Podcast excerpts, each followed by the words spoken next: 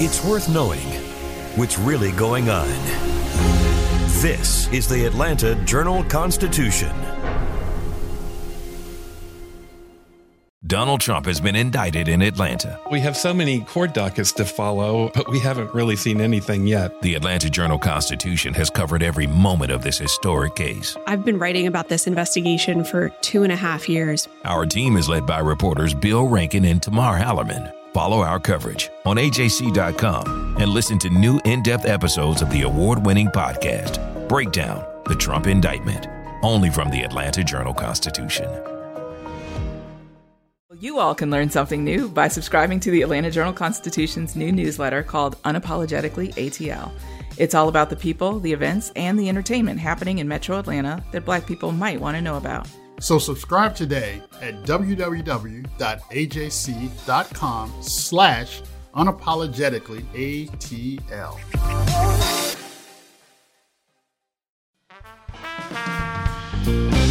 This is Access Atlanta. Every week, we share some of the best places to eat, play, and live out loud in the ATL. And of course, we go behind the scenes and find the stories that show Atlanta is one of a kind. Welcome to Access Atlanta. I'm your host, Shane Harrison.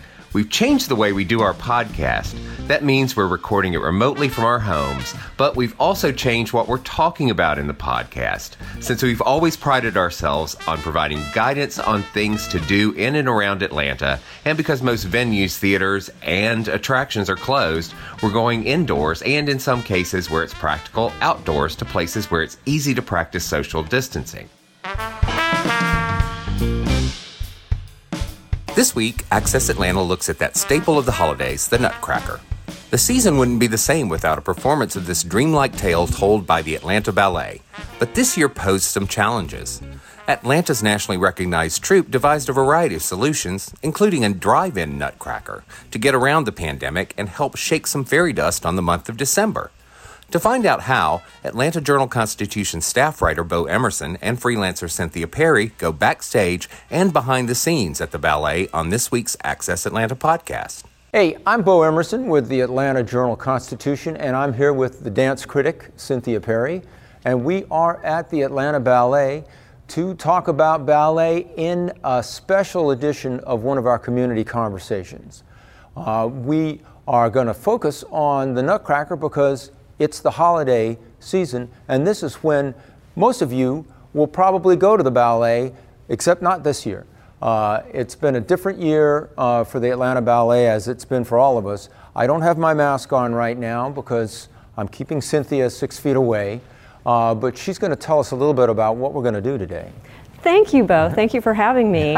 it's a really exciting time, actually, just to see how this dance company has pivoted and adapted and found ways to continue to create art that helps us to celebrate the seasons right now. And we're going to be going behind the scenes. Uh, here at Atlanta Ballet. Bo is going to visit the costume shop and look at some of the scenery from Atlanta Ballet's Nutcracker production. Uh, I'll be speaking with the artistic director, Gennady Nedvigin, as well as two dancers, Sergio Masero Olarte, who dances the role of the Nutcracker Prince, and Emily Carrico, who dances the role of Marie. Um, what we have this year is not a live production, but a virtual production on video, which is available right now. Uh, uh, streaming online as Nutcracker on demand. And some of you may have gone to the drive in Nutcracker uh, at the Cobb Energy Center, which is where they were hoping to put it on this year, but will hopefully happen next year. And also, there's going to be little tidbits about the Nutcracker called 30 Days of Nutcracker popping up on social media here and there. That's right. Uh, so, today we hope that you all will sit back and relax and enjoy our visit to Atlanta Ballet.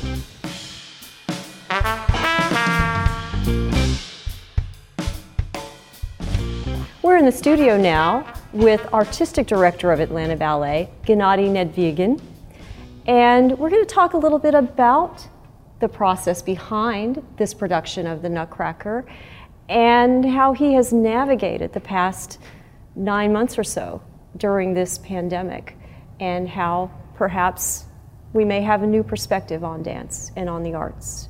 So, Gennady, thank you so much for being here. Thank you. It's my pleasure to be joining you. And, you know, the Nutcracker, just a little bit of background to start out uh, about the Nutcracker. Uh, it originated in St. Petersburg, Russia, 1892.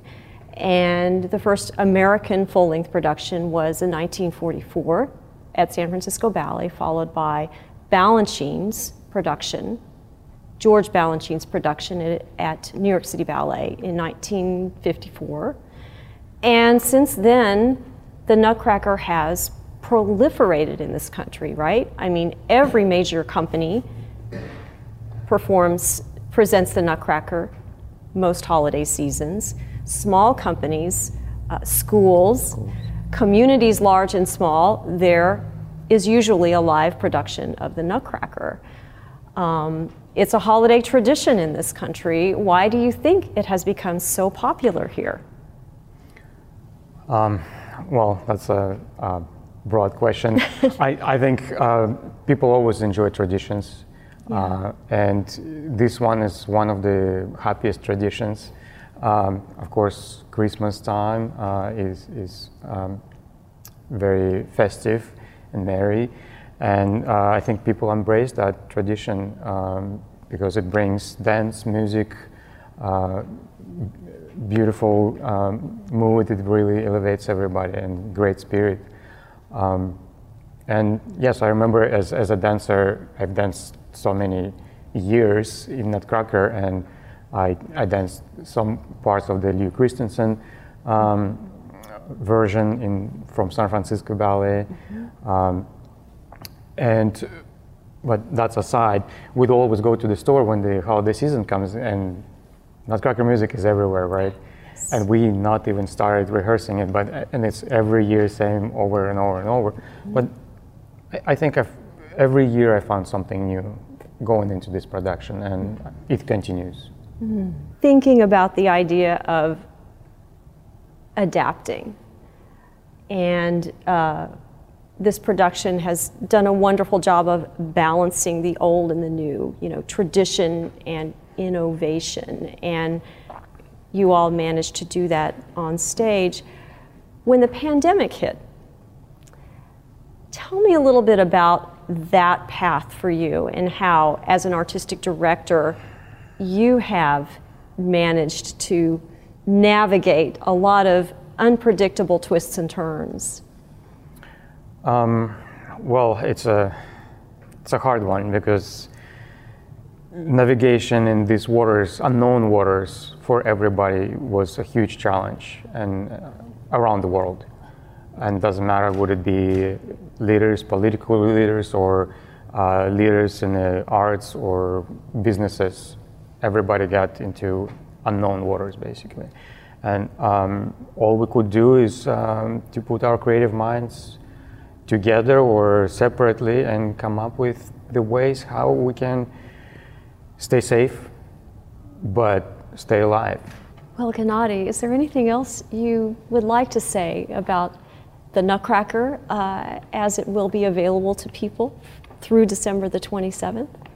Well, um, of course, it's available to people on demand. Mm-hmm. Uh, we're happy to share. Please join. It's only $25 per link. It's not a um, big amount, but we want everybody to have this happy and merry um, mood and during this holiday season. So please join us and um, stay stay tuned. We'll we'll bring some more, and I hope to see every everybody in person in the theaters a year from now.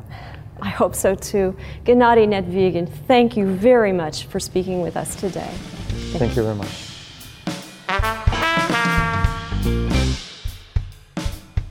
Hey, this is Bo Emerson with the Atlanta Journal Constitution. We are here at the Atlanta Ballet with some fantastic dancers. These uh, dancers are all part of the Nutcracker, which has been presented in a different way this year as a result of the pandemic.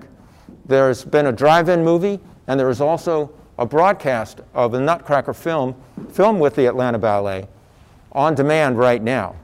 We're going to show you how they put this whole ballet together. But first, we're going to take a little behind the scenes visit to the costume shop. We are in the costume shop at, at, the Atlanta Ballet, and we are with Colleen McGonigal, who is the costume manager. And how are you doing today? I'm doing well, thank you. So, we are surrounded by costumes that you're actually building for a show that y'all are going to put on in the spring, uh, you know, if everything works out right. Yes, uh, most of the costumes that we're currently working on are for uh, Snow White, our children's show uh, choreographed by Bruce Wells. And these folks are actually putting together Snow White's costume as we speak, is that yes, right? Yes, We, we saved the best for last. Uh, we had worked on the butterfly corps um, and some other characters, but now we're working on Snow White herself. So. But this is also where you have put together the 200 costumes that you have for the Nutcracker. Uh, this is part of the place. Uh, the Nutcracker actually took about two years of planning and work, um, and it was spread out through shops throughout the world, really. Um, we had makers in the UK, we had makers in Germany, uh, we had people in Seattle working on them. Because it is 200 uh, costume pieces and we're such a small shop, we had to sort of spread the workload. And then they mail them back to you, or? Uh... Uh, they would actually travel with them. They would, uh, from the UK, they actually came by boat. Um, and they put them on, they packed them up and sent them, and then they flew over and we did fittings together, um, and then they sort of handed things off to us, and then we finished construction. So. And we talked about uh, how the the dancers will sometimes tear something, and uh, in fact, this is a very vigorous uh, uh activity, and uh, you have to be ready with a needle and thread during performances when something when something gets ripped or comes apart. Yes, uh, it is as beautiful as all of these costumes look. They put up with so much wear and tear. I mean, the dancers, it's extremely physical, and uh, so they go through a lot. And some of them are harder on costumes than others, I suppose. I mean, yes, but uh, that is true in every field I've worked in. So everything has changed because of COVID, including the whole uh, last half of the last season uh, uh being canceled and the Nutcracker being yeah. projected on the side of a, uh, of a building outside the Cobb Energy Center, right, or on a big screen. Yeah. And also being online. But uh, how, how has it changed things, uh, say, here in, in, the, uh, in the costume shop? Um, well, for us, we just we have to be more aware of, of course, our space. Um, you know, we've tried to make it so everybody has a bit more of their own workspace. Um, and with the dancers, we just have to be extremely aware in fittings to make sure everything's cleaned before and after, um, and just to take a little bit more time in between dancers. You know, um, in normal seasons during Nutcracker, we can have, you know, we'll be doing fittings every 15 minutes, um, and so that's a high turnover. And now we have to kind of slow that down and give ourselves time in between. Right. The, uh, well, I appreciate you uh, showing us around. And uh, is there anything that I've left out that you want to talk about as far as getting ready for uh, the next season? I know you, you're hoping that, that this will be an indoor show that you can, that you can produce. Uh, yes, I, I, believe that is the hope and the dream. Um, I think there is talk of possibly outdoor alternates as um, this happens, I believe, April. Please don't quote me on that. Mm-hmm. Mm-hmm. Um, uh, so, yeah, I mean, we're, as everybody is, we are making plans and alternate plans, and um, we're just looking forward to getting to see our dancers back on stage. So. And now, as, as you pointed out, this is where you build and, uh, and repair uh, uh, uh costumes, but you have hundreds of costumes, and you have a big warehouse where you keep them all, including a room that's cold as if uh, because the costumes like to stay cold. They do, or at least at a, uh, a consistent level. And right. it, we also have dehumidifiers to help keep uh, the moisture levels down. So we're going to uh, go and check out that warehouse where you have costumes dating back 20 years and uh, maybe even longer. Yes, we do. But Colleen McGonigal, I appreciate you taking time with us right here. Thank you so much.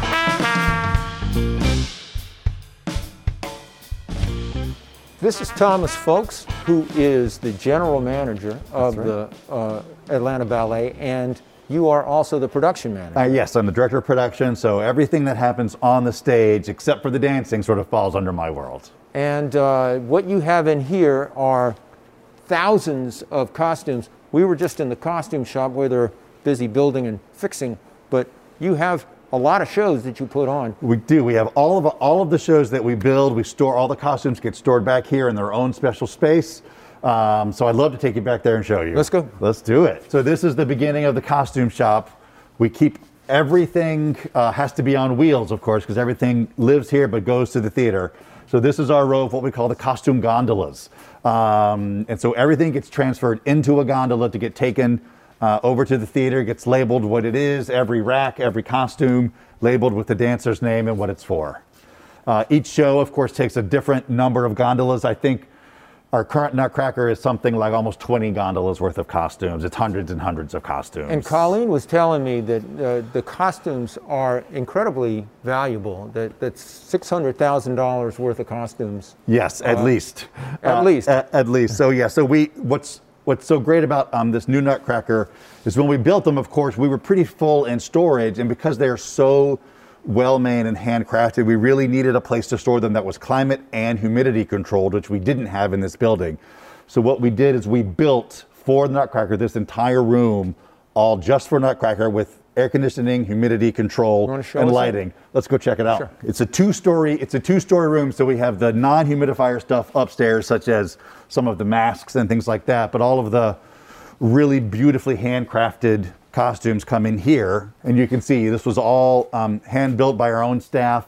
So racks of costumes all the way down on both sides, all the accessories, everything, and room to grow as we have more cast. Of course, every dancer's a different size, so sometimes we have to make a new costume when we when we get a new dancer.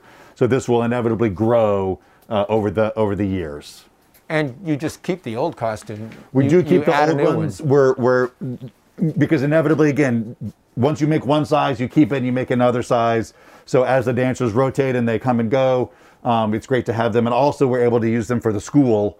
Um, our Center for Dance Education uses a lot of our costumes um, in their performances because we love to give the students a chance to um, be on stage and be in costumes just like professionals. So Colleen was telling me there are 200 costumes that go with that show, but there, you probably have many more than that. Yes, exactly. So we've probably we probably for this version of Nutcracker, we probably have almost 400 costumes.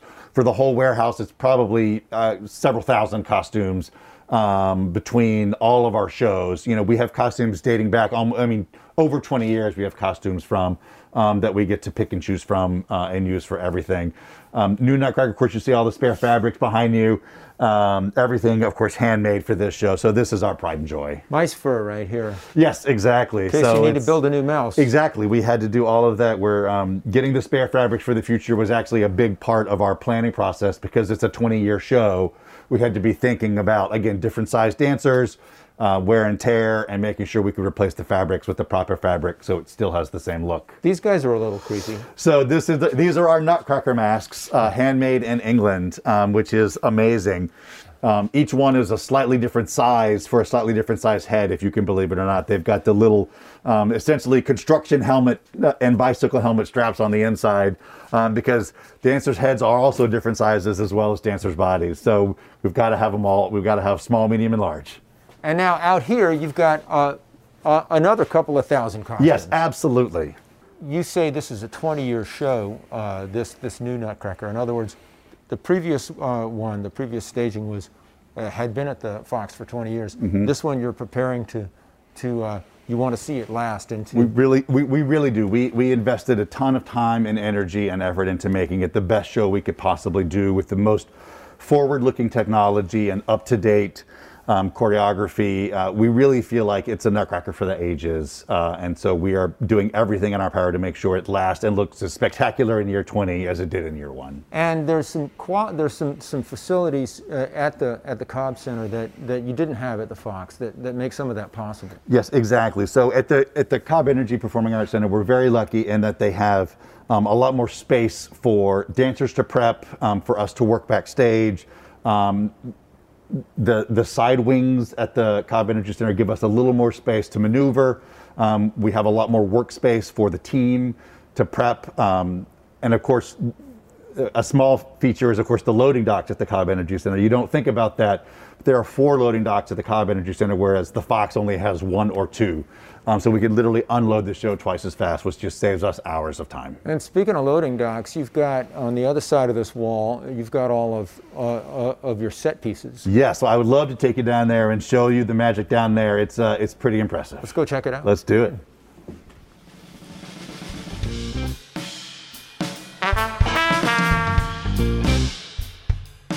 Now, this part of the warehouse is where you have stored uh, all the scenery, not just for the new Nutcracker, but for all the shows that you do. For all of our productions that we do, everything sort of starts here in one way or another. It's scenery, props, lighting, sound, uh, the space where we make the stuff that we make, the stuff that we store, the stuff that we rent. It all comes through here and it's stored here. And I see you got your lighting trusses here and your, your road cases. uh, Exactly. Everything we do has to be on wheels, of course, because it all we don't perform in our own building. So everything goes on a truck and over to a theater. So so we love wheels. Uh, So you're like a rock and roll band, Exa- it's a lot like that, actually. It's very similar in its way. Our just um, once we get after the lighting, it's all nice boxes. When we get into the scenery, is where the shapes start to get weird and where the the truck Tetris begins. And we're going to go in there in a minute. Yeah, because absolutely. What you have in there is is uh, is ridiculous. But in addition to being general manager, you also are construction manager. What's Uh, director of production. Director of production. So basically, anything that happens on the stage that's not dancing, that's in my world. So uh, making sure the floor is set, making sure all the lights are on, the scenery, making sure the orchestra's ready. Um, all of that falls under the production department, which I also get to head. And now that means that you also had to deal with uh, staging a drive-in movie uh, outside the Cobb Energy Center. We did. That was a very unique experience. It, it was. Um, we had the idea sort of in the in the early fall, um, and of course, uh, uh, my family has gone to the Starlight Drive-In many times, and we thought it would be such a great idea to do it up at Cobb Energy because they're big, good partners for us. Um, but it was a very different experience. You know, you think it's kind of the same, but we, I learned a lot about outdoor video, outdoor lighting, outdoor decorations, but it's been a real blast to figure it all out, uh, and it was just a huge success. It, it is really a stunning production. I, I could not be uh, more pleased to have been a part, a small part of it. So you're hoping next year uh, you're going to be where you guys are supposed to be. Uh, we cannot wait to put this in Cobb Energy Center. Right. We love working with there. It's a great space. Um, our patrons, we just can't wait for them to see it there. Um, while the Fox is, is lovely, C- CPAC is our home, and, and we can't wait to put it there and just and, and have it be there for the next 20 years.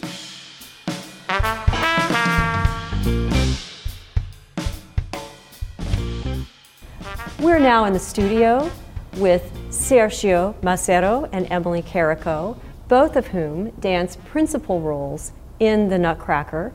They have danced, you've danced the role of Marie, and Sergio, you've danced the role of the Nutcracker Prince. And uh, they, usually you dance in different casts, is that correct? Correct. Um, but they are actually a couple off stage, and that is why they are not socially distanced as the rest of us are. So, my next question has to do with your roles in this production. Most Nutcracker productions uh, have, you know, a Snow Queen and King, have a Sugar Plum Fairy and Cavalier, but in this production, the role of Marie and the role of the Nutcracker Prince are much bigger and more extended, and surely quite the test of endurance because there's no Sugar Plum Fairy to step in and take over. You guys have to carry the ballet all the way through.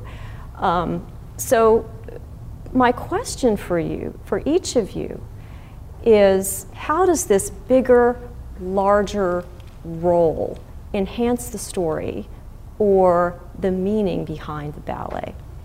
It really shows Marie's growth with the Nutcracker Prince.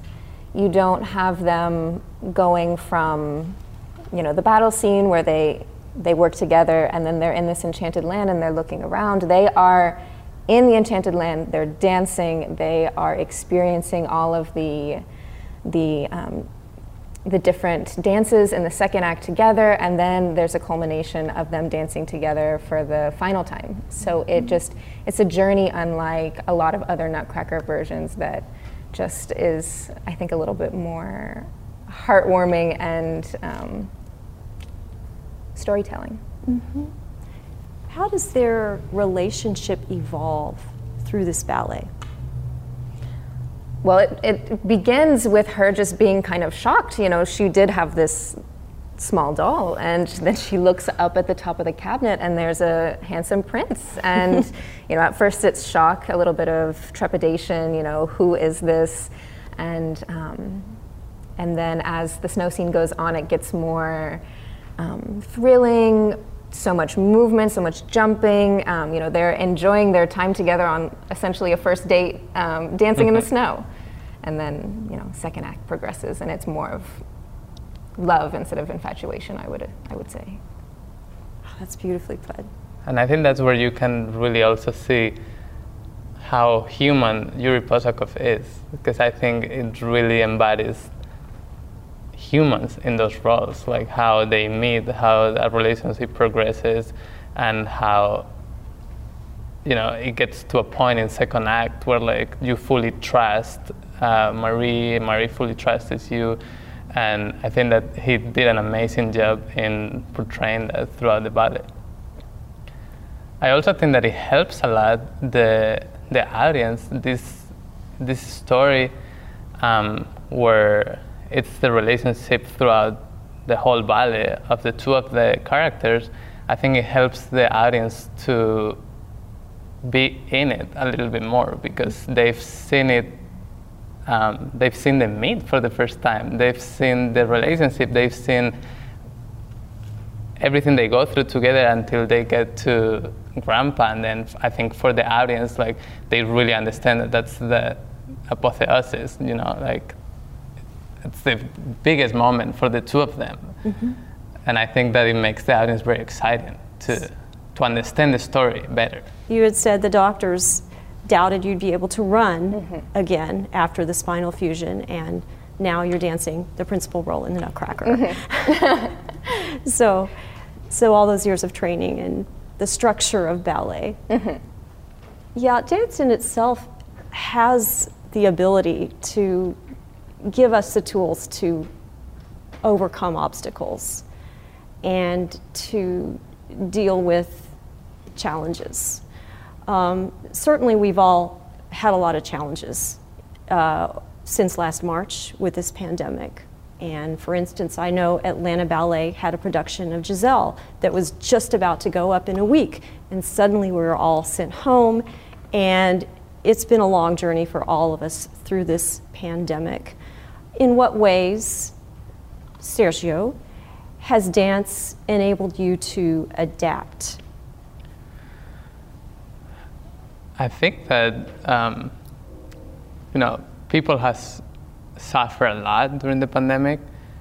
We've suffered in the sense that we couldn't come to the studios, we couldn't stay in shape, do what we do, and especially what you mentioned, going to the theaters and perform for an audience, which is what make us keep going the most.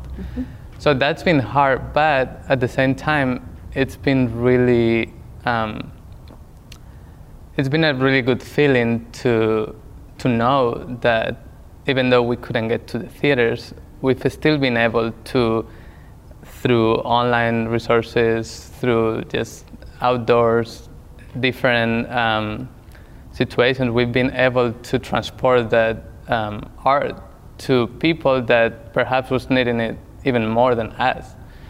And with with everything that some families have gone through, I think that something very important for them was maybe just to take their mind off the current situation.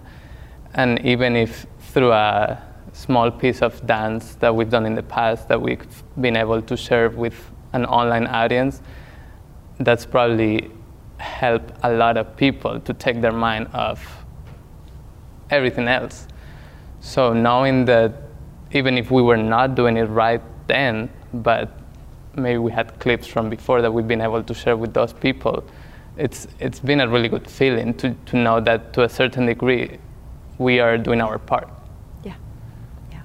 And I think the company has done an amazing job just sharing, um, you know, to the best of their abilities with and reach out to the biggest audience that they could possibly reach to. There's nothing normal about our new normal, but AJC.com is the same trusted source you've always had and we have just as much great content, if not more. That's why each week I'll highlight my personal picks for the best things to do, see, and experience. And the stories are easy to find on AJC.com. Follow Rodney Ho's radio and TV talk blog for all the latest news on the ever shifting landscape of local radio. In recent days, he's brought us the news that Frank Ski, who left V103 over the summer, will return to Atlanta radio on rival station KISS 104.1, hosting mornings. He will start at KISS on February 1st, 2021. Follow the radio and TV talk blog at ajc.com to stay informed. Two very different artists who were supposed to play Atlanta this past year have announced virtual New Year's Eve shows. Melissa Ruggieri brings us the news that Justin Bieber and Kiss will both offer fans a way to safely ring in the new year. Kiss will perform live from Dubai, and Bieber has teamed up with T Mobile for his live stream.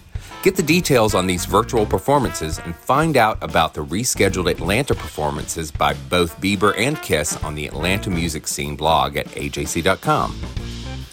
The holiday season is here, and while it may feel very different this year, some things won't change. It's still the time to give gifts that show our friends and family our appreciation and to see the joy that a well chosen gift brings them.